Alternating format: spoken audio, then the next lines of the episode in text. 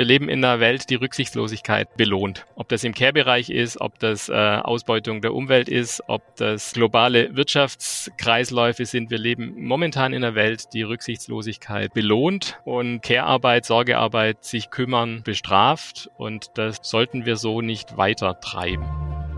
Willkommen bei Auf in Zukunft, dem Podcast für Zukunftsgestaltung. Dirk Sander und Oliver Kuschel im Gespräch mit EntscheiderInnen aus Wirtschaft, Wissenschaft und Gesellschaft. Auf der Suche nach der Antwort auf die Frage, wie handeln wir zukunftsfähig?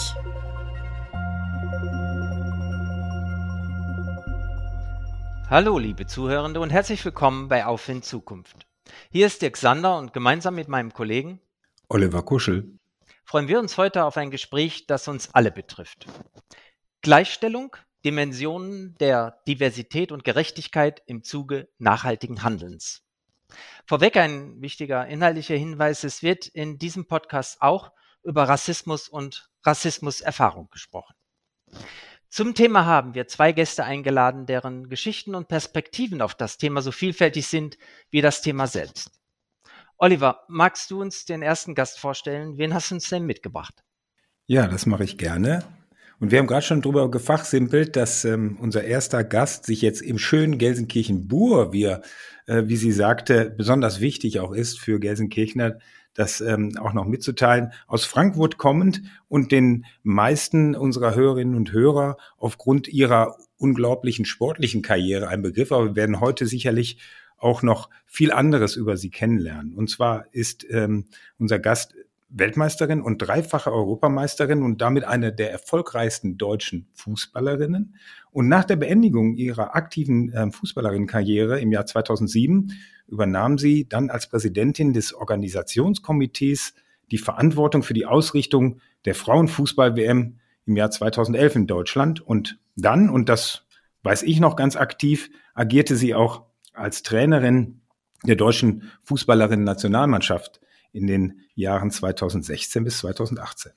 Und das, was nicht vielen Sportlern oder Sportlerinnen gelingt, ist das, was ihr aber gelungen ist, nämlich nach dem Sport eine weitere erfolgreiche berufliche Karriere ähm, zu vollbringen. Und zwar ist sie nämlich ähm, erfolgreiche Unternehmensberaterin und Organisationsentwicklerin im schönen Gelsenkirchen angesiedelt. Und was man weniger kennt, aber was ich natürlich nicht äh, unerwähnt äh, lassen will, ist, dass ähm, sie für ihr umfangreiches soziales Engagement unzählige Auszeichnungen bekommen hat. Unter anderem ist sie Trägerin des Hessischen Verdienstordens.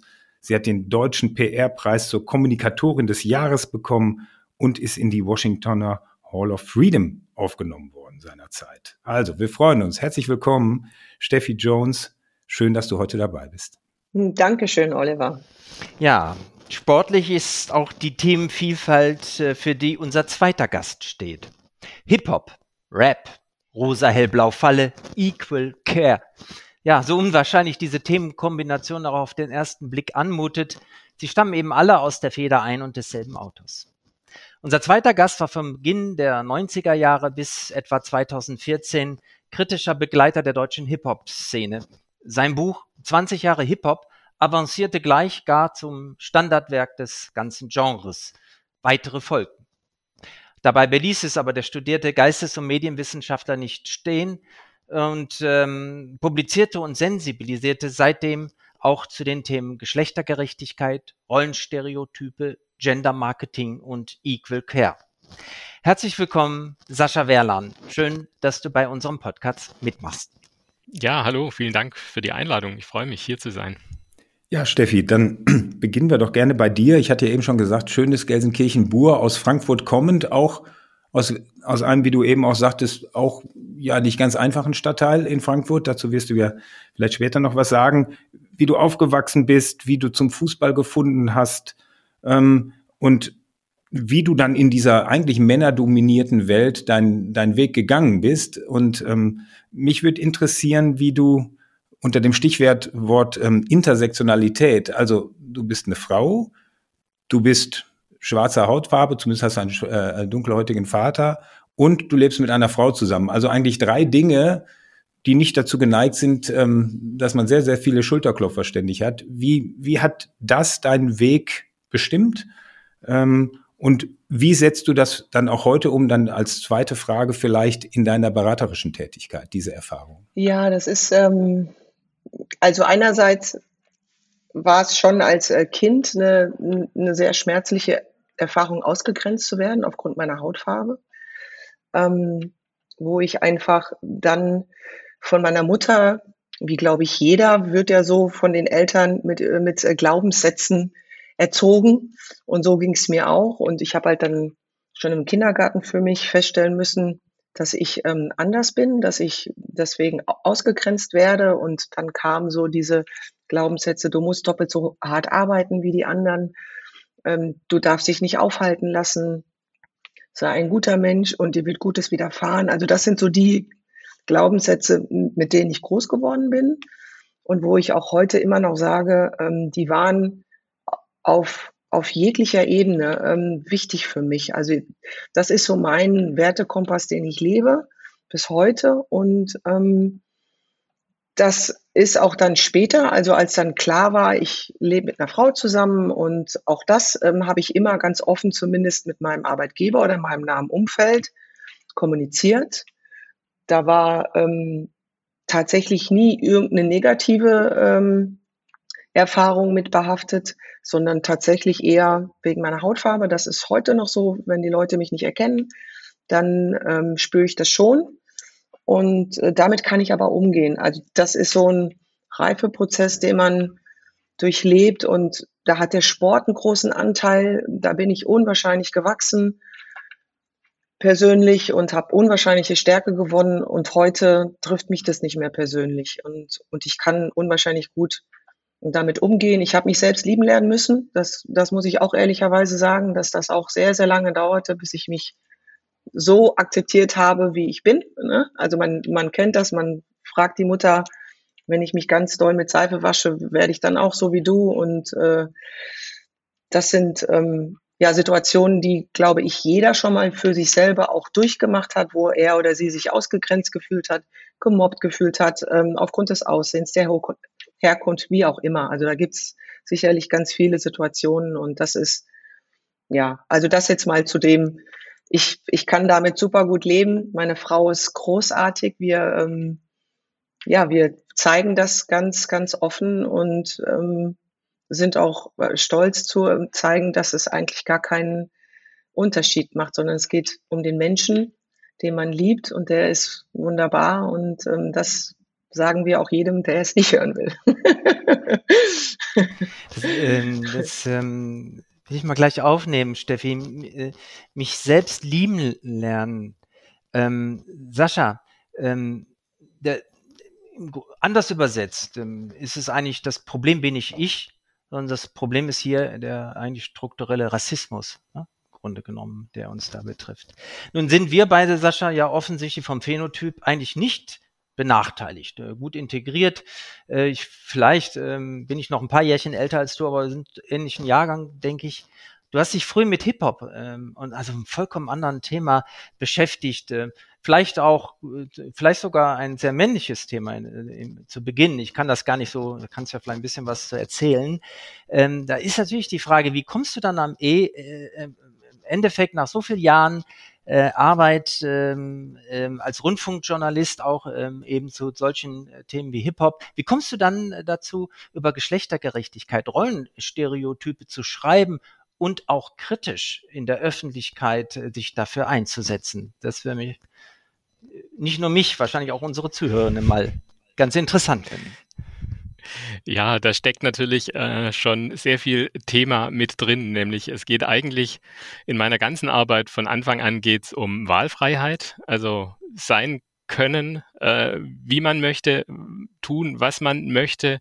Äh, und das ist im Hip-Hop natürlich eine ganz, ganz starke äh, Tradition auch gewesen, sich eben nicht äh, einengen zu lassen, sich nicht von Wohnverhältnissen, Bildungsverhältnissen einschränken zu lassen, sondern einfach, also dieses, dieses Stichwort der ganz frühen Hip-Hop-Jahre ist einfach aus nichts etwas machen und zwar möglichst groß und möglichst äh, und dass möglichst alle davon erfahren. Und ähm, also letztlich geht es bei mir um Wahlfreiheit. Ich möchte es äh, für mich äh, da hast du zu Recht gesagt, ich bin natürlich als äh, Mittelschichtskind, äh, Abitur, Studium, äh, Journalismus natürlich immer ich sage mal, bis zu dem Punkt ähm, habe ich es bis auf so ganz kleine Momente nie erlebt. Äh, mein äh, mein Ausgrenzungserlebnis, äh, was mich dann nochmal auf eine ganz andere Art und Weise berührt hat, ist tatsächlich das aktiver Vater sein. Also der einzige Vater äh, mit Kind auf dem Spielplatz zu sein, der einzige Vater zu sein, der äh, mittags um zwölf die Kinder abholt. Äh, dieses ähm, Mitkriegen, dass ähm, Mütter, ich hatte ja dann nur mit Müttern zu tun, tatsächlich sich nochmal überlegen, ob sie jetzt ihre, ihre Tochter mit zu uns äh, zum Spielen lassen äh, kommen möchte. Äh, das sind so ganz subtile Sachen, da habe ich das zum ersten Mal wirklich massiv äh, selber gespürt. Das hat natürlich meine Arbeit nochmal sehr, sehr verändert, aber es geht immer drum und deshalb auch ähm, dieser, dieser weg vom Schreiben und vom Journalismus hin zum, zum politischen Aktivismus ist einfach das, ähm, dass wir dass wir so vielen Einschränkungen ausgesetzt sind in einer Welt, die eigentlich so und Gesellschaft, die eigentlich so äh, behauptet, dass wir alle so frei sind und dass wir alle individuell entscheiden können und dann immer wieder genau hinzugucken, wo passiert das eben nicht äh, und wo, wo fängt das, und das ist ja jetzt die letzten Jahre das Thema gewesen, wo fängt das eben schon für Kinder an? Wo lernen Kinder schon, sich zurückzunehmen, andere Entscheidungen zu treffen, nicht das zu machen, was sie eigentlich gerne tun würden, weil XY sagt, weil die Gesellschaft dem entgegensteht. Und da ist es natürlich ähm, vom Fokus her bei meiner, unserer Arbeit sehr auf, auf Geschlecht, aber das ist natürlich das ganze intersektionale Spektrum, ob das Herkunft, Hautfarbe, Religion, Klasse ist, das ist in so vielen Bereichen. Und wir müssen die, glaube ich, immer immer einzeln und dezidiert betrachten, aber wir müssen sie auch äh, im Diskurs einfach mal aufmachen und gemeinsam darüber ins Gespräch kommen, weil äh, wenn, wenn, wenn jede diskriminierte Gruppe quasi ihren eigenen wichtigen Kampf führt, aber wir nicht diesen Zusammenschluss finden, dann äh, wird es, glaube ich, auf Dauer einfach schwierig. Und so bin ich, um jetzt noch kurz den Bogen zu spannen, eben zum äh, zu Equal Care, zum Equal Care Day auch gekommen als Initiative, weil wir einfach gesagt haben, das ist, das ist, glaube ich, der Schlüssel. Wir müssen, äh, wir müssen uns mehr gesellschaftlich, aber auch individuell. Wir müssen uns mehr umeinander kümmern. Wir müssen mehr aufeinander Acht geben und wir müssen mehr darauf achten, wer ist mein, mein Gegenüber? Wer ist diese Person eigentlich? Nicht, sie ist Mann oder Frau oder äh, intersexuell äh, sex, äh, sexuell oder diese Hautfarbe, die, diese Religion, sondern einfach, was ist das für ein Mensch, der mir da gegenübersteht? Und das, das ist so meine Mission, die zieht sich von der Beschäftigung mit Hip-Hop äh, bis, bis heute durch. Ähm wir müssen uns mehr umeinander kümmern, ähm, Steffi. Ähm, die, wir sind ja mit unserem Podcast zum Thema enkelfähige Gesellschaft und enkelfähige Zukunft unterwegs. Und dann ist die ähm, Frage in diesem Kontext eigentlich, ähm, wie bekommen wir ein, eine diskriminierungsärmere Gesellschaft hin? Und da ist es äh, da sicherlich von abhängig, wie wir Zugang zu Ressourcen haben. Jetzt bist du natürlich auch noch einen besonderen Weg gegangen. Du hattest gewissen Zugang zu Ressourcen und machst da auch nochmal einen anderen Unterschied. Das ist aber bei vielen anderen eben nicht der Fall, die eben diesen Zugang nicht haben und ähm, damit eher auch Opfer von Diskriminierung sind. Ähm, wie siehst du das? Äh, wie lässt sich eine diskriminierungsärmere Gesellschaft eigentlich äh, bewerkstelligen? Die Frage habe ich schon öfter gehört und es gibt so viele Initiativen, Kampagnen, auch Filme wie der Schwarze Adler jetzt, der ja auch wirklich sehr emotional ist und der auch, auch mich nochmal greift, also wo ich selber auch dann nochmal zurückgeholt werde in meine Situation. Und oftmals ist es so, dass diese Dinge ähm, kurz weilen und jeder fühlt sich betroffen und nimmt sich das vor. Aber äh, grundsätzlich finde ich, dass wir schon im Kindergarten eigentlich anfangen müssen, verstärkt klarzumachen, dass, dass alle Menschen gleich sind. Also, dass es hier keine Unterschiede gibt. Und mein Weg führt eigentlich auch, auch immer dahin. Also, ich gehe in Kindergärten, ich, ich gehe in Schulen, weil ich das oder die kann ich noch beeinflussen. Alles, was darüber hinausgeht, ist meistens schwer, weil sie festgefahren sind, weil sie sich, äh, ja, weil sie ihre feste Meinung haben. Und ähm, da äh, ist eine Diskussion kaum noch führbar. Ähm, ne? Also von ähm, daher, ich glaube nicht, dass das äh, grundsätzlich zu stoppen ist. Also, dass man das äh, wirklich ganz wegkriegen kann, weil es wird immer Menschen geben, die eben der Meinung sind, dass man andere Menschen ausgrenzen darf und, und sich das Recht rausnehmen. Aber es braucht halt einfach Zivilcourage. Es braucht Menschen, die sich dann stark machen und die dann eben sagen, pass mal auf, den ähm, Glaubensweg gehe ich mit dir nicht mit und ähm, so ihnen vielleicht den Spiegel vorhalten. Also das wären so meine ersten Anregungen, Lösungsvorschläge. Vielleicht hat der Sascha, du, du hast bestimmt noch viel, viel mehr. ähm, also ich finde, ähm, erstens mal müssen, sollten nicht, also mein Ideal ist, dass eben nicht diskriminierte Personen quasi die Lösungen liefern müssen für eine diskriminierungsärmere Gesellschaft, weil das ist immer der Diskurs, äh, dann läuft immer, das habe ich im Hip-Hop auch äh, äh, hunderte Male eben erlebt, das ist dann immer, ja, jetzt sag mal was. Oder wenn wir über geschlechtergerechte äh, Pädagogik, äh, ja, was sind denn jetzt die Lösungen? Also grundsätzlich sollte eigentlich die Mehrheitsgesellschaft die Lösungen finden und bereitstellen. Und mein, äh, mein Ansatzpunkt ist da, ja, ich komme ja aus der Literaturwissenschaft. Ich habe mir vor kurzem Artikel 3 nochmal genau durchgelesen. Grundgesetz Artikel 3, also der Antidiskriminierungsparagraph. Man darf nicht äh, benachteiligt werden. Und der wird immer verkürzt dargestellt, nämlich man darf nicht aufgrund von Geschlecht, äh, Herkunft etc. benachteiligt werden. Der geht aber weiter, der Satz. Man darf auch deshalb nicht bevorzugt werden. Und das ist, glaube ich, der, der viel wichtigere Ansatzpunkt. Also es ist immer so, äh, ja, und dann muss ich was hergeben und äh, warum soll ich als Mann mich jetzt äh, um Kinder und um Alte kümmern, da, da habe ich ja weniger Karriere. Äh, ich habe überhaupt gar kein Recht, es nicht zu tun. Also niemand, äh, und das betrifft natürlich insbesondere Männer in dieser, weiße Männer in dieser Gesellschaft, wir haben gar kein Recht, bevorzugt zu werden aufgrund unseres Geschlechts, unserer Herkunft etc. Und das finde ich einen ganz, ganz wichtigen Punkt, dass wir diesen, dass, dass wir diesen Switch auch hinkriegen. Nicht, ähm, Steffi, ich nehme dich jetzt als Beispiel. Nicht du musst die Lösungen liefern, sondern wir müssen quasi äh, als privilegierte Männer, weiße Männer, äh, und dann haben wir auch noch das gewisse Alter, dass alte weiße Männer genannt werden können inzwischen schon. Ähm, wir haben eigentlich die, also eigentlich sind wir in der Pflicht, uns mit unseren Privilegien auseinanderzusetzen. Und das fängt damit an, dass wir diesen Artikel 3 einfach mal ganz genau und bis zu Ende lesen. Und da steht drin, ich habe kein Recht, bevorzugt zu werden. Und das werde ich, das äh, ist mir natürlich bewusst, das werde ich jeden Tag immer. Äh, und auch äh, wenn ich mich jetzt für Geschlechtergerechtigkeit etc. einsetze, ich kann das morgen aufhören und niemand fragt mehr danach. Ich kann morgen wieder Radiojournalismus machen, über Hip-Hop schreiben oder was ganz anderes machen. Ich kann das ja ablegen. Das heißt, ich, das ist für mich erstmal nur ein, ein, ein, Engagement und ein Kampf auf Zeit. Ich kann das jederzeit wieder ablegen. Und äh, Menschen, die diskriminiert werden, können das nicht einfach ablegen. Ich kann nicht meine Klasse, meine Hautfarbe, meine religiöse Prägung ablegen. Das heißt, bei mir ist das äh, eine Entscheidung. Und ähm, ich finde das mit diesen, diesen alte weiße Männer-Diskurs interessant, weil eigentlich ist das der Punkt. Wir haben kein Recht, bevorzugt zu werden. Und das äh, sollte man in jeder dieser Diskussionen einfach immer wieder sagen. Und solange wir meinen, ein Recht darauf zu haben, äh, ist der Weg einfach sehr weit. Und eine Strategie ist, äh, diskriminierten Menschen quasi äh, aufzuerlegen, die Lösung zu liefern.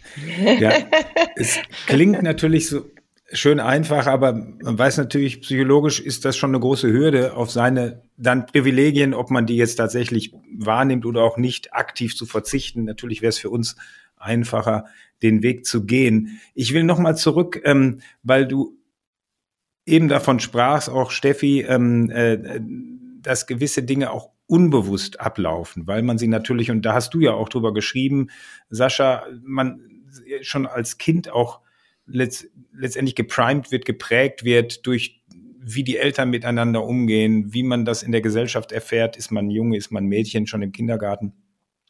Ich kämpfe mich gerade durch das Buch ähm, ähm, äh, von Kahnemann, Schnelles Denken, langsames Denken, wo man eigentlich sieht, dass man durch diese schnellen Denkprozesse, die ja unbewusst ablaufen, man aber schon unheimlich viel vorwegnimmt, ja, gerade wenn es um Statistiken geht. Aber ich denke auch um Handlungen man sieht jemanden und er ist einem sympathisch oder nicht. Und da spielt unheimlich viel das mit, was man eigentlich als Kind schon alles miterlebt hat, als Kind, als Jugendlicher, aber auch als Erwachsener.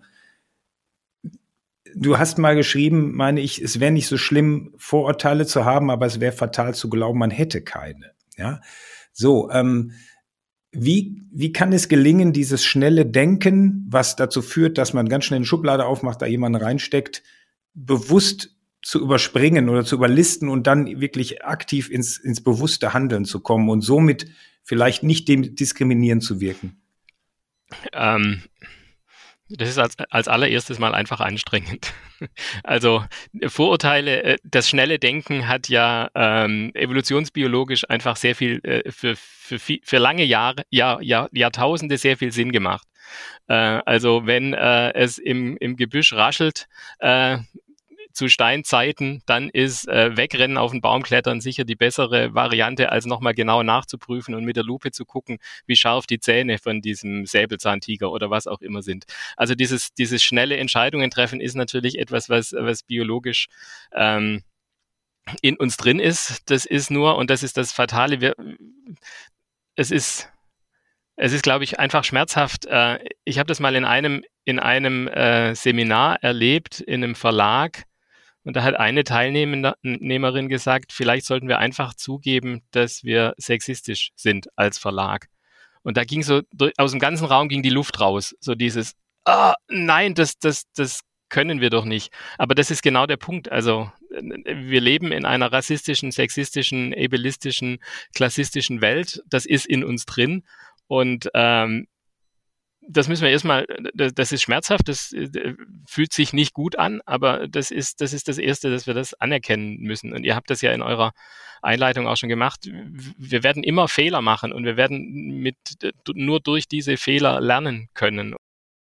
Wie ich selbst entdeckt habe, weiß zu sein, ne? also selbst äh, mal ähm, zu erfahren, was das ähm, für eben diese Privilegien sind. Du sprachst ja vorhin auch ähm, wir haben kein Recht da bevorzugt zu werden. Jetzt ist ja in der Care-Arbeit, ähm, Sascha, ja eben genau das, äh, die Herausforderung, äh, wie man eben da Gleichberechtigung hinbekommt. Und gewisse Vorzüge, die wir haben, qua ähm, ähm, Entwicklung jetzt im, in der Organisation des Berufslebens und des Haushaltslebens haben Männer in den letzten Jahren ähm, eben halt immer, standen immer dafür, das Einkommen zu erwirtschaften, rauszugehen.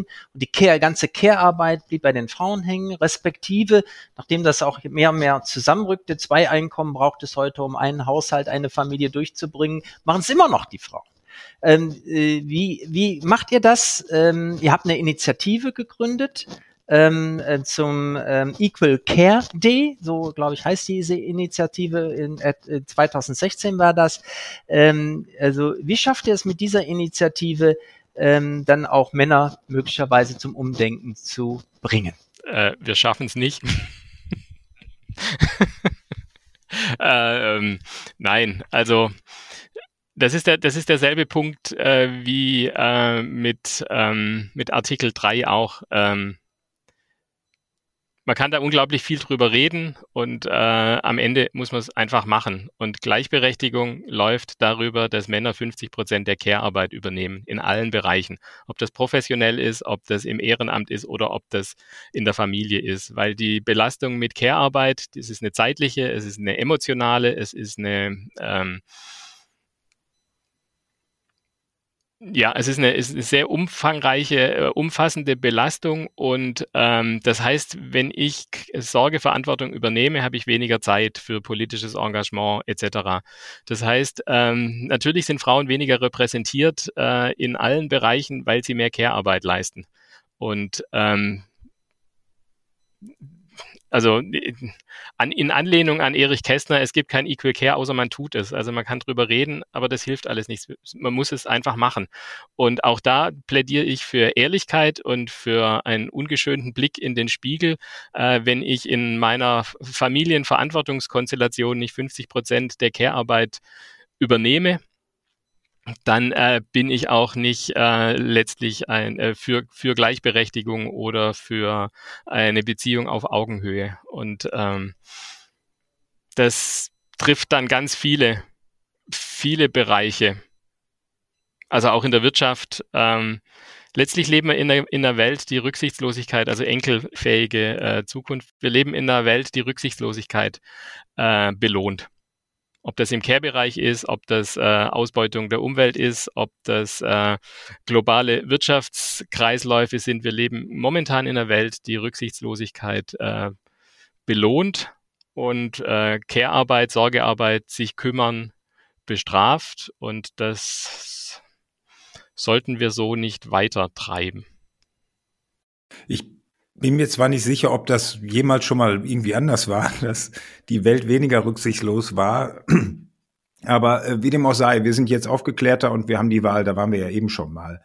Ähm, Steffi, ich würde gerne noch mal ähm, auf deine Erfahrungen äh, zurückgehen, äh, ähm, die du gerade im DFB hattest. Nicht als Spielerin, sondern dann nachher auch in Funktionärstätigkeiten.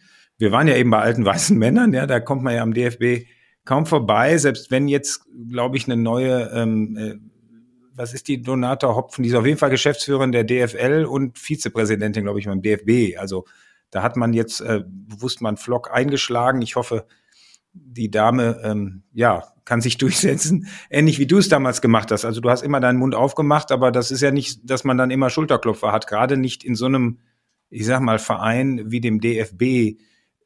Wie hast du das wahrgenommen, als du die Missstände dann auch offen angesprochen hast? Und ähm, ja, äh, wie, ist, wie wichtig ist es für dich? Du hast es schon beschrieben, ne? du bist damit aufgewachsen, aber wie wichtig ist es für dich, und wahrscheinlich hast du es auch mitgenommen, immer wieder in allen Situationen auf, auf Missstände offen hinzuweisen? Das ist ja auch ein Persönlichkeitsmerkmal, was dich dann auch auszeichnet. Ja, ähm, aber es ist auch so, dass ich das nicht als eine Einbahnstraße sehe. Also für mich ist es immer so, ich hatte und habe immer ähm, selbst auch Vorurteile und ermahne mich selbst ähm, dann auch eben zu sagen, nein, du steckst den jetzt nicht in die Schublade oder die. Ähm, und ich, ich gehe äh, da auch mit mir hart ins Gericht, weil es mir auch so geht. Also wie gesagt, es ist keine Einbahnstraße, sondern auch ich ähm, habe während meiner Jahre schon mal andere Menschen mit Worten verletzt oder vielleicht auch ähm, ausgegrenzt, was nicht Absicht war. Aber da braucht es dann halt auch die die Ehrlichkeit und die Offenheit, mir zu sagen, ähm, was ich da gerade angerichtet habe, dass ich es, äh, ne, also für die Zukunft weiß, weil, weil es ist auch nicht immer boshaft gemeint, aber wenn wir von Diskriminierung sprechen, dann ist es eben schon so, dass es gewollt ist. Ähm, wenn du mich fragst, wie es in den DFB-Kreisen war, da war es sicherlich so, dass ich auch wachsen musste in der Aufgabe. Also als ich ähm, angefangen habe als OK-Präsidentin, ähm, müsst ihr euch vorstellen, kam ich in den Raum, ich war OK-Präsidentin und mein und und ein Kollege kommt zu mir rein und sagt, weißt du, was deine Rolle ist und was meine Rolle ist. Also schon sehr, sehr selbstbewusst und mir sagen wollen, pass mal auf, Mädchen, du bist zwar OK-Präsidentin, aber zu melden hast du hier nichts. Und das ist dann schon eine Situation, wo ich erstmal schlucken musste und ähm, noch nicht so selbstbewusst war, darauf zu reagieren. Aber ich hatte einfach auch einen starken Mentor mit Theo 20er, der einfach ein großer Fürsprecher war und der ganz genau wusste, ich habe diese Rolle als OK-Präsidentin bekommen, weil ich farbig bin. Natürlich, weiß ich. Weil das Thema Integration gerade super wichtig war zu der Zeit. Und es war zum ersten Mal so, dass, dass meine Hautfarbe ein Türöffner war. Ne? Also sonst war immer ausgeschlossen und jetzt war es ein Türöffner und ich habe diese Chance nutzen wollen, um einfach auch einerseits als Frau unter vielen Männern zu zeigen, dass ich mir als Frau treu bleibe. Ich, ich habe niemandem nach dem Mund geredet. Ich habe mich auch nicht verbogen. Und am Ende hat sich das belohnt. Also auch gegenüber den erfahrenen weißen Männern, die nämlich dann er, erkannt haben, dass es grundsätzlich nur um, um die Sache geht. Und ich habe meine konstruktiven Vorschläge und auch ähm, ähm, ja, Argumente erst dann reingebracht, wenn die Hierarchien klar waren bei den Männern. Ne? Also auch das muss man lernen zu verstehen, wie die Welt da so funktioniert auf der höheren Ebene. Ähm, und das ist, ja, da kriegst du schon mal eine, eine mit, aber damit musst du leben oder solltest du leben, weil auch dich das einfach stärker macht. Und es sind Erfahrungswerte, die dich dann eben auch ähm, für die nächsten Situationen vorbereiten lassen. Und ähm, schlimmer fand ich eigentlich, dass mir eher Frauen ähm, nicht wohlgesonnen waren oder, oder mich nicht unterstützt haben. Ähm, das fand ich viel, viel schlimmer. Ne? Also mit den Männern kam ich eigentlich immer super gut klar und ähm, ja, kann, kann nur sagen, meine Hautfarbe spielte immer dann eine Rolle, wenn der DFB einen Nutzen davon hatte. Wenn ich aber andersrum als Bundestrainerin diskriminiert wurde, hat man das ähm, abgetan mit, du bist zu schwach.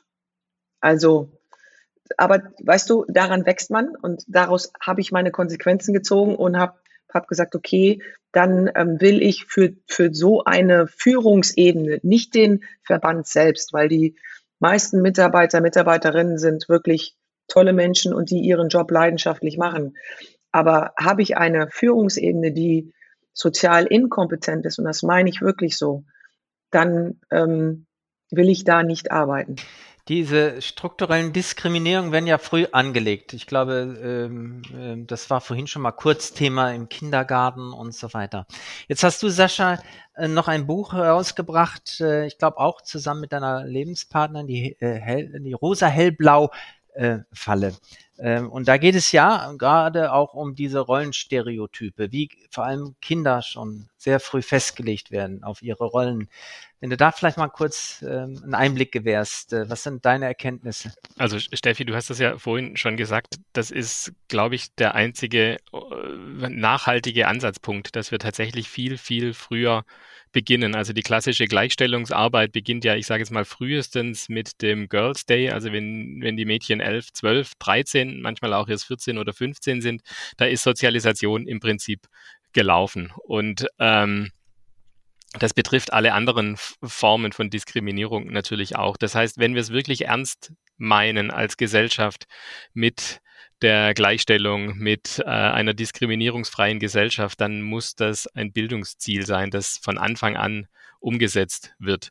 Und dann müssen wir auch all die, ähm, ja, ich sage jetzt mal, all die Nutznießer auch äh, mit in die Pflicht nehmen. Also ganz viele dieser Bilder, also die Frage ist ja immer, woher kommen diese Rollenbilder? Äh, dann reden wir mit Eltern, dann sagen die, nein, natürlich nicht. Und die Mehrheit äh, will natürlich, dass, äh, dass die Kinder alle Möglichkeiten haben, dass die Kinder äh, höflich, äh, diskriminierungsfrei sind. Das, ist, das sind ja alles Ziele, aber wir setzen sie nicht konsequent als, als Bildungsziele um.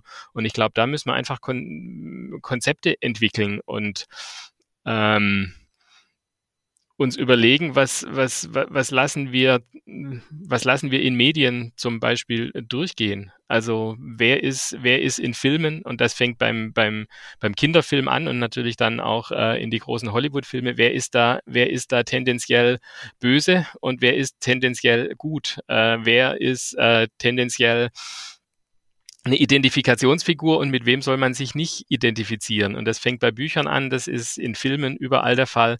Und äh, da ist eine derartige bildmächtige Diskriminierungsmaschine am Laufen, wenn wir da mal genauer hinschauen, dass wir eigentlich äh, als Eltern jetzt mal keine Ahnung. Äh, ja, man hat Gestaltungsmöglichkeiten, aber nicht so wirklich viele. Also die Frage ist immer, und dann komme ich wieder auf diese Rücksichtslosigkeit, beziehungsweise ähm, wir dürfen davon nicht profitieren äh, eigentlich. Also was, was lassen wir, was, was lassen wir dem Medienapparat, was lassen wir den Redaktionen, den Filmstudios, den Verlagen eigentlich alles, alles durchgehen? Ähm, also wie, wie viele wie viele diskriminierende äh, Begriffe und Ausdrücke meine Kinder gelernt haben, nicht im Umgang mit anderen Kindern, nicht bei uns zu Hause, sondern einfach, weil sie Filme gesehen haben, einfach weil sie, äh, weil sie plötzlich Wörter irgendwo aufgeschnappt haben. Da ist jetzt Rap nun nicht äh, gerade die gute Schule gewesen, äh, weil sie, weil sie Begriffe aufgeschnappt haben, äh, die dann verwendet wurden. Ähm, und tatsächlich fängt, äh, fängt der Sexismus an, wenn Mädchen als Schimpfwort verwendet wird. Und äh, Steffi, du hast bestimmt viele Beispiele auch noch, wo, wo das auf, auf, auf, auf der rassistischen Ebene einfach äh, viel früher äh, schon einsetzt, wo wir noch gar nicht groß drüber nachgedacht haben. Aber Kinder lernen das auf die Art und Weise. Äh, Steffi, du, du hattest eben von dem Film Schwarzer Adler, äh, ist das äh, richtig? Gesprochen. Ähm, ja, ein Film besetzt äh, mit einigen meiner Heroes. Ähm, natürlich dich, Steffi, aber ähm, äh, ich glaube auch Hartwig ähm, und Erwin Kostede, äh, Kickers Offenbach. Ähm, also da sieht man mal wirklich, welcher Jahrgang äh, ich bin. Ähm, wozu habt ihr diesen Film gemacht? Also ich muss ganz klar sagen, ich habe ja eine ähm, relativ kleine Rolle in, in dem Film, denn es gab einfach zu viele oder es gibt einfach zu viele männliche Kollegen, die ähm, noch sehr viel mehr in ihrem Sport diesen dem ausgesetzt sind, diskriminiert zu werden. Also im Frauenfußball ist das längst nicht so und ähm, wird auch, auch nie so werden. Aber das hat mich schon erschüttert, ähm, weil ich meine, äh, ich brauchte nur einen Menschen, der draußen stand und sagte, du schwarze Sau oder, oder irgendwie sowas, ne? Und dann war ich schon fertig. Und hier ist es halt ein ganzer Fanblock, der irgendwelche Bananenschalen wirft oder der die äh, dann, dann eben auch angreift. Und da hätte ich mir schon viel früher Solidarität gewünscht, dass die Mannschaften vom Platz gehen und dass sie diese Menschen, die im Stadion stehen und, und sowas tun, dass man sie ausgrenzt und ihnen ganz klar sagt, Diskriminierung gibt's hier nicht. Ne? Also der Film ähm, war, oder zumindest wusste ich überhaupt nicht, was daraus entstehen wird, sondern ich hatte nur eine Interviewanfrage, die habe ich wahrgenommen und dass daraus so ein Film entsteht und ähm, ja so eine Botschaft, die die wirklich auch tiefgreifend ist und die glaube ich viele viele Menschen ähm, auch äh, doch auch erreicht.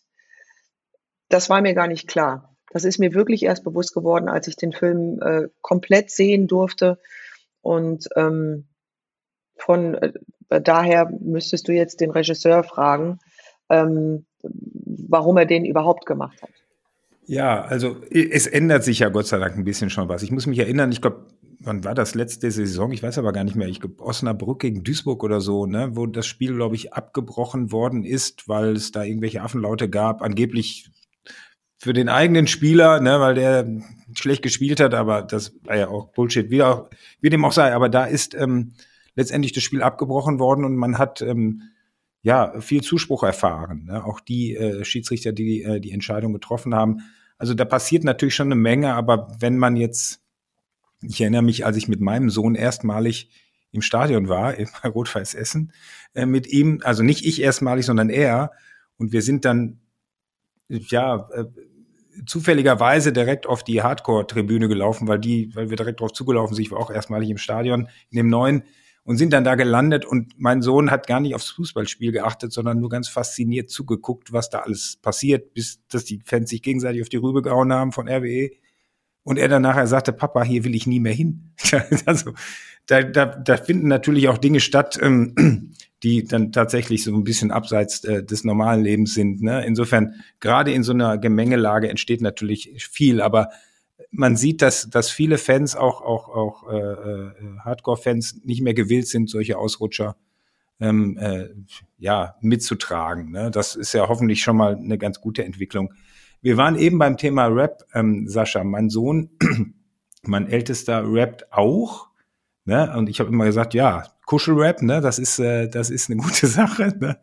an den, den Nachnamen angelehnt. Aber er hat sich natürlich sozialisiert mit den, ähm, ja, mit den typischen Deutschrappern, ja, äh, und und und und die Sprache, die die die dort zum Tragen kommt und und die die Bilder, die beschrieben werden und wie wie hart äh, die vornehmlich männlichen Rapper da sind, da wurde mir Angst und Bange, ja. Ich, also wir schicken unsere Kinder zur Waldorfschule und eigentlich sozialisiert wird er dann äh, mit diesen Rap-Texten.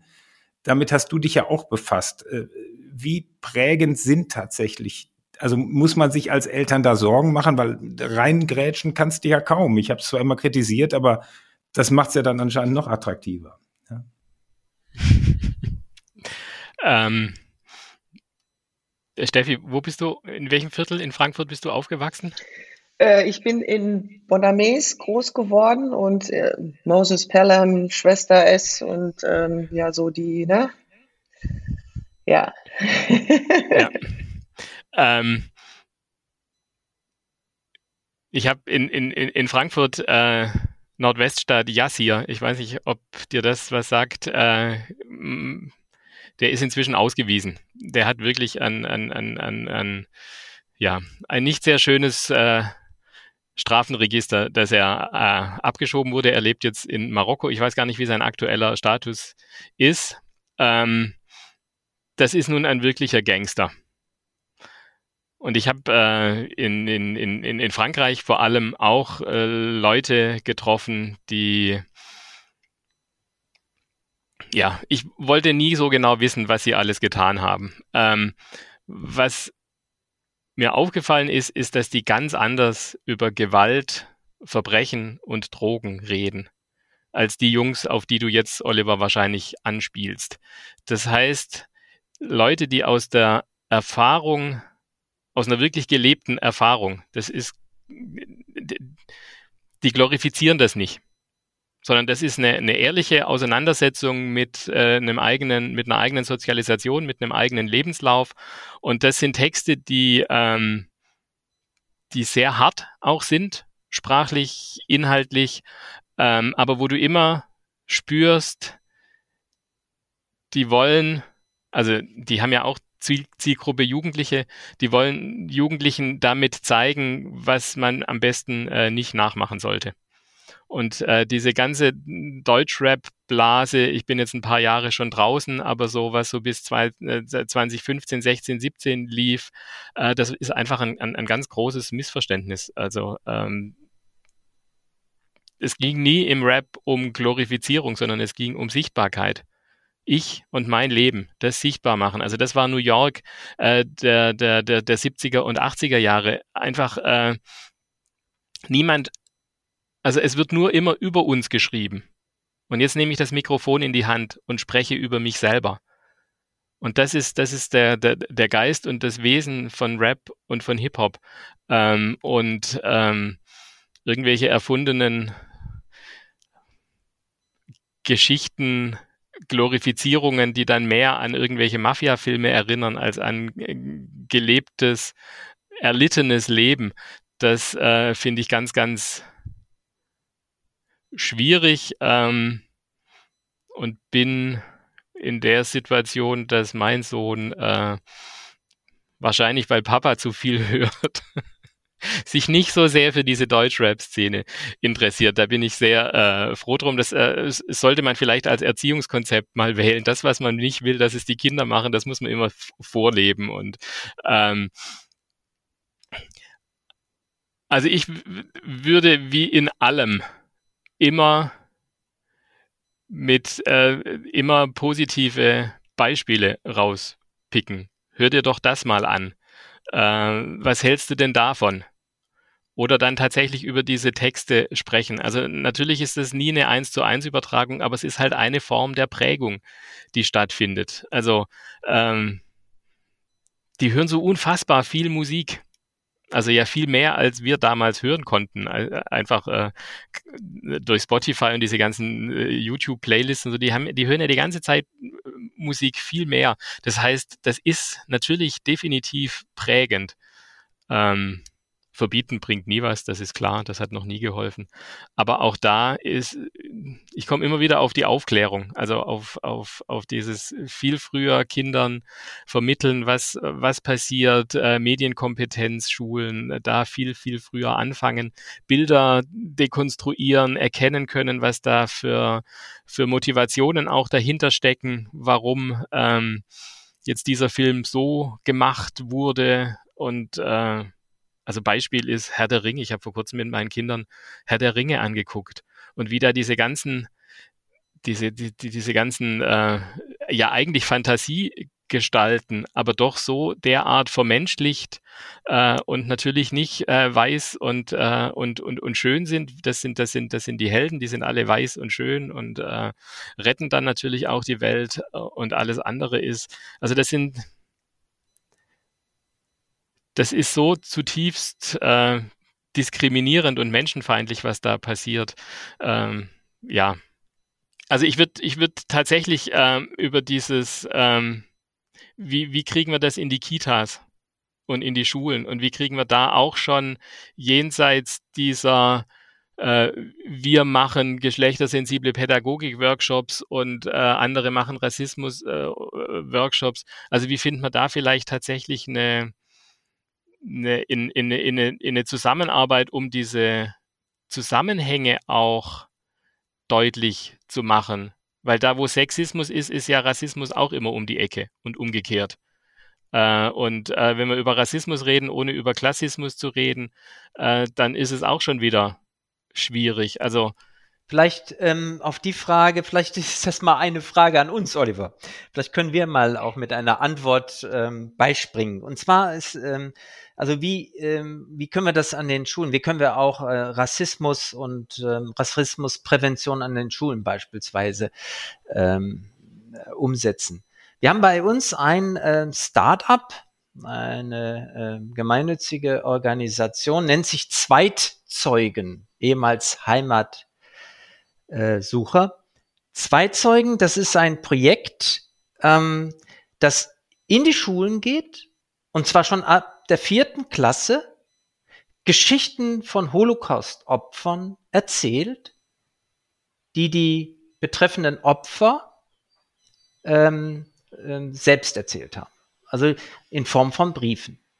Diese Briefe werden den SchülerInnen vorgelesen und dann natürlich mit denen diskutiert. Und in dieser Diskussion stellt man fest, dass man das erstmal überhaupt machen kann, dass sie nämlich hochsensibel sind für die Verletzungen und Diskriminierungen, die diese Menschen erfahren haben. In einem ganz frühen ähm, Alter schon ein ganz natürliches Gefühl dafür haben, dass das nicht fair, nicht gerecht ist, dass das so nicht geht. Dann schreiben diese SchülerInnen wiederum einen Brief zurück an die Betroffenen und das, dieser Brief wird dann entsprechend den Betroffenen wieder vorgelesen. Äh, so findet also ein Dialog statt. Ähm, ähm, das Ganze ähm, ist tatsächlich mittlerweile förderwürdig. Also es gibt sogar ähm, Fördertöpfe ähm, von, äh, von den entsprechenden Schulämtern, ähm, um dieses Projekt weiterzuführen. Also das mal so ein Beispiel, wie aus einer Privat Initiative, ähm, dieses Thema in der Schule äh, hochsensibel und mit einem ein, tollen äh, Mehrwert äh, für die äh, antirassistische Erziehung unserer Kinder ne, äh, führt. Äh, nun kann man das aber nicht nur mit, mit privaten Initiativen machen, sondern die Frage geht natürlich auch dahin, wie kann man das auch strukturell, wenn wir strukturelle äh, Diskriminierung haben, brauchen wir wahrscheinlich auch strukturelle Lösungen. Was sind denn vielleicht da wiederum, äh, Steffi, äh, ähm, was sind denn da vielleicht deine Ideen dazu? Oh, mir, mir kam jetzt nur gerade der, der Gedanke, dass, ich meine, es, es gibt ja schon diese ähm, engagierten Schule mit Courage, Schule gegen Rassismus, ob, ob nicht das etwas wäre, was man grundsätzlich äh, für, für alle Schulen macht. Ähm, und dann eben auch in den Kindergärten ist es so, dass es da ja auch einen Zugang geben könnte mit einem anderen Art, ähm, weil ich meine, natürlich sind die Kinder noch viel zu klein, ähm, dass du mit denen ja auch anders sprechen würdest. Aber auch hier könnte man ja so eine Art Programm für alle machen, dass man sich über, über diese Themen unterhält. Ähm, was, wo ich dir nicht ganz zustimme, Sascha, ist, ähm, die größte Wirkung, die ich immer hatte, war, weil ich von mir erzählt habe. Wenn ich in die Schulen bin, ich war als aktive Spielerin wirklich überall unterwegs und habe ein Stück weit meine Geschichte erzählt, aber habe auch gleichzeitig gefragt, wurdet ihr schon mal ausgegrenzt, diskriminiert, gemobbt? Und auf einmal siehst du, wie sie, wie zwei, drei, vier ihre Geschichte erzählen und auf einmal alle anderen, es ist mucksmäuschenstill, und ich glaube, dass sich dadurch eben viele auch betroffen fühlen, weil sie sich dann vor Augen führen, was es heißt, wenn man zu vier, zu fünft einen Schwächeren immer niedermacht oder ähm, ne, wenn man eben meint, ähm, dieser, dieser Gruppendynamik auch folgen zu müssen. Und das sind zwar kleine Schritte, aber sie haben aus, aus meiner Sicht eine unwahrscheinlich große Wirkung, dass man als Betroffener darüber spricht, aber auch in der Kommunikation, in dem Dialog die anderen auch reden lässt. Zumindest in der Schule habe ich die Erfahrung gemacht. Und deswegen sage ich mir auch dieses Schule mit Courage, Schule gegen Rassismus, da beschäftigen die sich ja mit den Themen. Und da werden sie dafür sensibilisiert. Und du glaubst gar nicht, wie viele sich da selbst wiederfinden und sagen, boah, stimmt. Stimmt, mache ich. Ne? Also das wären jetzt meine Ansätze, wo ich dranbleiben würde, aber eben auch im Kindergarten schon. Und das kann ja jeder sein, weil es betrifft ja nicht nur Farbige. Es betrifft ja alle Menschen. Alle Kinder, meine ich jetzt, Kinder. Und wenn du da schon anfängst, dann ähm, wären wir wirklich alle gleich und, und keiner würde mehr werten oder andere ausgrenzen, weil wir uns einfach so respektieren, wie wir sind. Ähm, ich würde gerne noch mal bei dir bleiben, Steffi, mit deinen Erfahrungen, die du gemacht hast, auf vielfältigste Art und Weise und jetzt als Organisationsberaterin tätig. Geht es dann ähm, auch vielfach um genau diese Themen oder geht es eher um, was typischerweise eine Organisationsberaterin so tut? Ähm, ne, strukturelle äh, äh Vorkehrungen schaffen, wie kann man sich gut organisieren, agiles Arbeiten, ne, auf Augenhöhe und und und. Geht es auch viel um das Thema Diversität und deine Erfahrungen? Ja, also natürlich geht es ähm, immer darum, wenn wir von Kommunikation sprechen und dann auch noch auf Augenhöhe, dann hat das immer was mit Wertschätzung zu, zu tun, meiner Meinung nach. Und dann fängst du schon an, in den Dialog zu gehen. Was heißt denn das? Was erwartest du von mir? Dann gib es bitte auch zurück. Und dann ist es auch egal, welche Hierarchieebenen man hat, sondern in dem Augenblick ähm, ist Kommunikation auf Augenhöhe immer gleich. Wertschätzung, ja. Und ähm, ja, also es ist natürlich viel, ähm, hat es zu tun mit Strategien, äh, Ziele setzen, eine Vision haben. Das ist das eigentliche Thema Organisationsentwicklung. Aber du kannst ja dir noch so viel vornehmen, wenn dein Team nicht funktioniert. Ja? wenn du nicht gut aufgestellt bist. Und ich glaube, wir alle wissen, je, je diverser ein Team aufgestellt ist, umso größer ist der Erfolg möglich.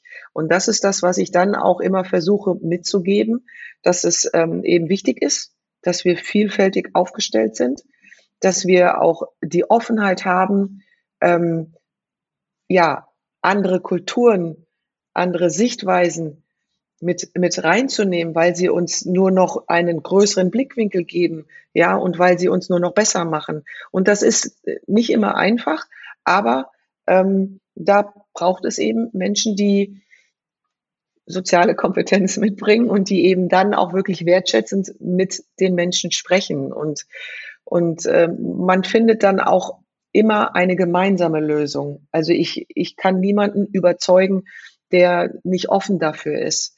Und ähm, haben wir Menschen hier in der Firma, die es nicht wären, haben wir nicht, weil unsere Mitarbeiterkultur ist ganz klar darauf ausgerichtet. Wenn wir Menschen einstellen, dann ist der Mensch vorrangig wichtig, weil wir als Team uns alle wertschätzen wollen und auch nur das dann auch so hier haben wollen. Und danach Kompetenz kann ich mir immer aneignen kann ich immer noch besser werden. Aber wenn jemand sozial ähm, so geprägt ist, dass er andere Menschen wertet oder andere Kulturen nicht mitträgt, dann ist er bei uns falsch. Und das ist ein wichtiges Signal und dafür stehe ich. Und äh, natürlich auch, ich bin farbig, ich bin hier einer der wenigen, jetzt haben wir noch ein paar, paar mehr.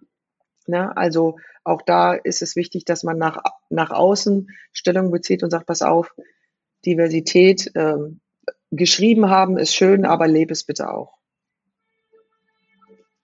Na, Sascha? Siehst du auch so? Ja. Ja? Ja. Willst du bei uns anfangen? Wir sind eine IT-Firma, wollte ich dir nur sagen. ich, ich, ho ich, ich, hoffe, dass ihr mich nehmen würdet. Na klar. ähm, und, und ich glaube, um, um, um, den, um den Bogen zu spannen, das Wichtige ist, dass wir diese Art äh, des Kommunizierens und des Wertschätzens tatsächlich einfach äh, als, äh, das müssen wir lernen. Das fällt nicht einfach vom Himmel. Ja, stimme ich dir komplett zu. Weißt du warum? Weil einfach ähm, oftmals wird viel zu wenig kommuniziert und man, man trifft dann Annahmen oder ähm, wertet irgendwas, was vielleicht gar nicht so ist. Deswegen stimme ich dir da komplett zu. Die Frage ist ja, wie, wie ähm,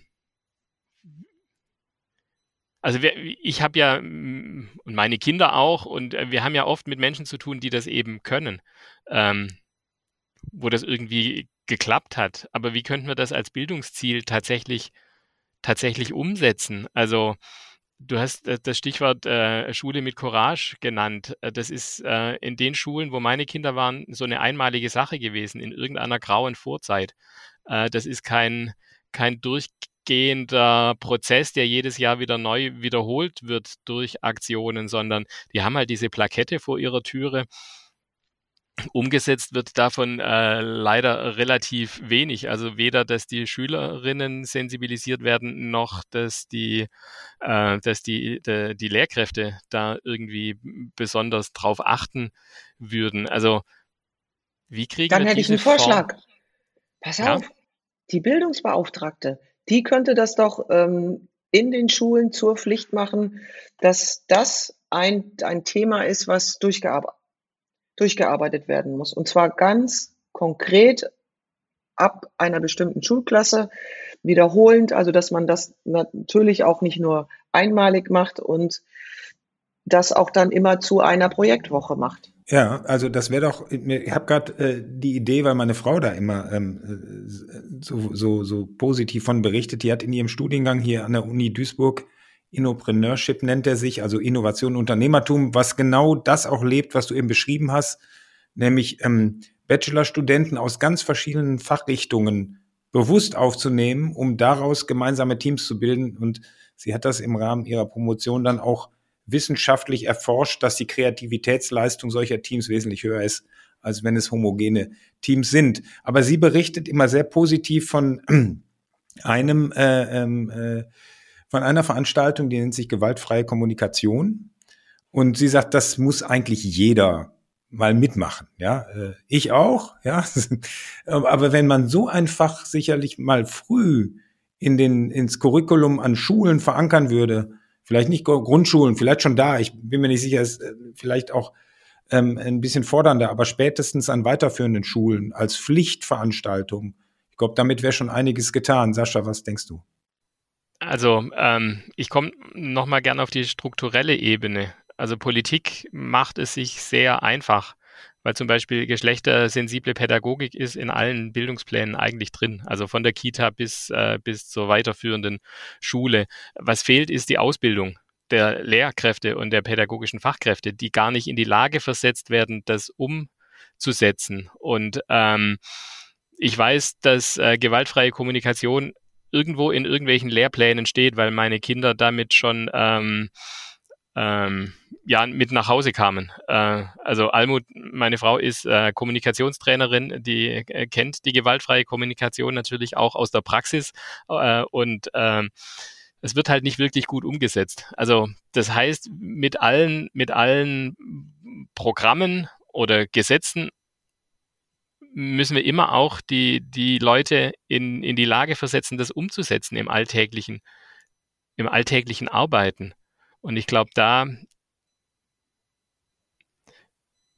ja, da müssen wir dann tatsächlich einfach ähm, Farbe bekennen. Also da müssen wir tatsächlich einfach sagen, wir wollen das durchsetzen. Wir wollen nicht das in den Lehrplan schreiben, sondern dann gibt's für jede Schule, so wie es äh, Schulpsychologinnen und Sozialarbeiterinnen gibt, inzwischen ja zum Glück äh, immer noch zu wenig, aber zumindest das mal.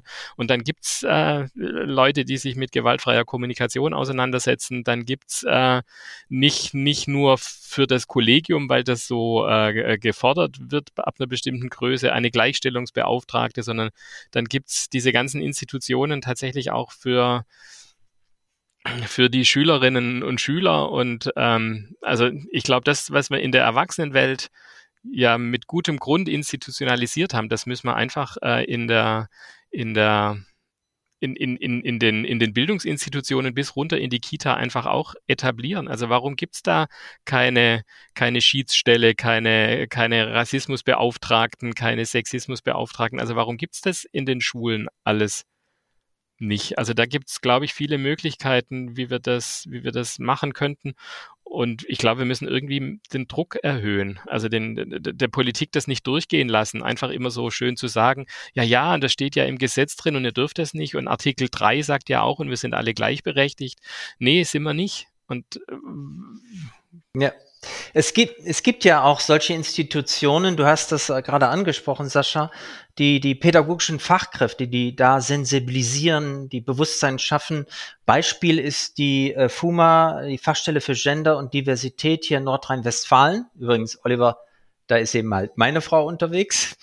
Ähm, die, die ja die pädagogischen Fachkräfte wirklich ähm, mit diesen äh, geschlechtersensiblen Sprache und aber auch Antirassismus äh, äh, ähm, ähm, lehren.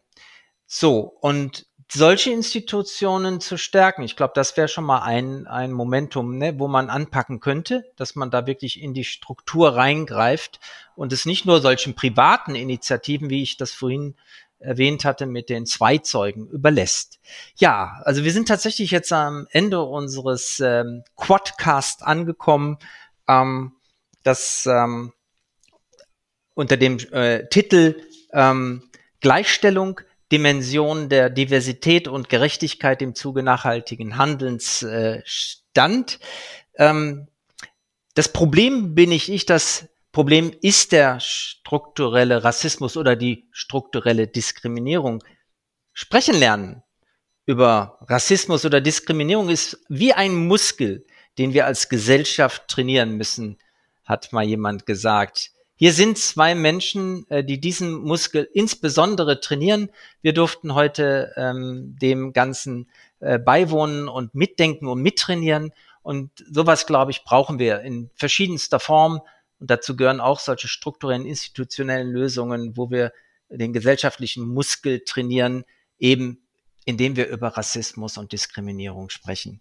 Ganz herzlichen Dank. Zwei ganz unterschiedliche Menschen, die eh auf ihre Weise das Thema Geschlechtergerechtigkeit und Antirassismus angehen, mit viel Engagement ins, in die Gesellschaft tragen. Ganz herzlichen Dank, Steffi Jones und Sascha Ferlon. Vielen Dank fürs Zuhören. Wir nehmen wieder spannende Einblicke mit in die Heimat der Zukunftsmacher. Schreiben oder sprechen Sie uns gerne an unter redaktion.aufinzukunft.de. Bis zum nächsten Mal.